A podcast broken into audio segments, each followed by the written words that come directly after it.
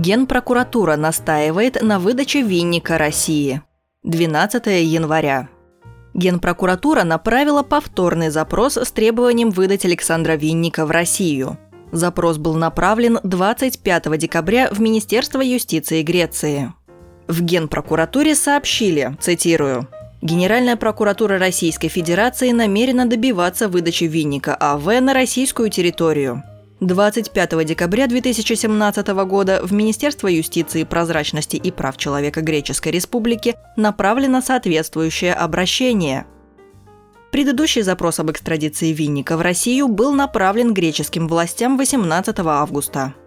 В декабре Верховный суд Греции Ареопаг поддержал решение суда нижестоящей инстанции экстрадировать россиянина в США – Тогда адвокат Винника Тимофей Мусатов заявил, что решение Ариапага является политическим и ожидаемым.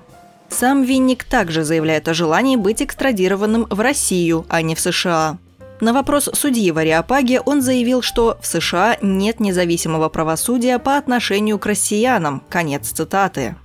Окончательное решение о стране экстрадиции россиянина остается за министром юстиции Греции – Александр Винник был задержан греческой полицией в конце июля по запросу американских правоохранительных органов, которые обвиняют его в участии в организованной группе по отмыванию 4 миллиардов долларов через криптовалютную биржу BTC.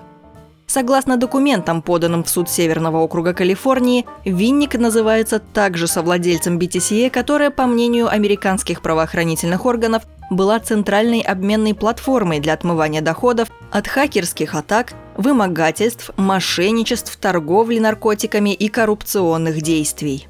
Винник отрицает эти обвинения и заявляет, что оказывал бирже консультационные услуги в качестве технического эксперта. В США Виннику грозит до 55 лет тюремного заключения и штраф в 12 миллионов долларов.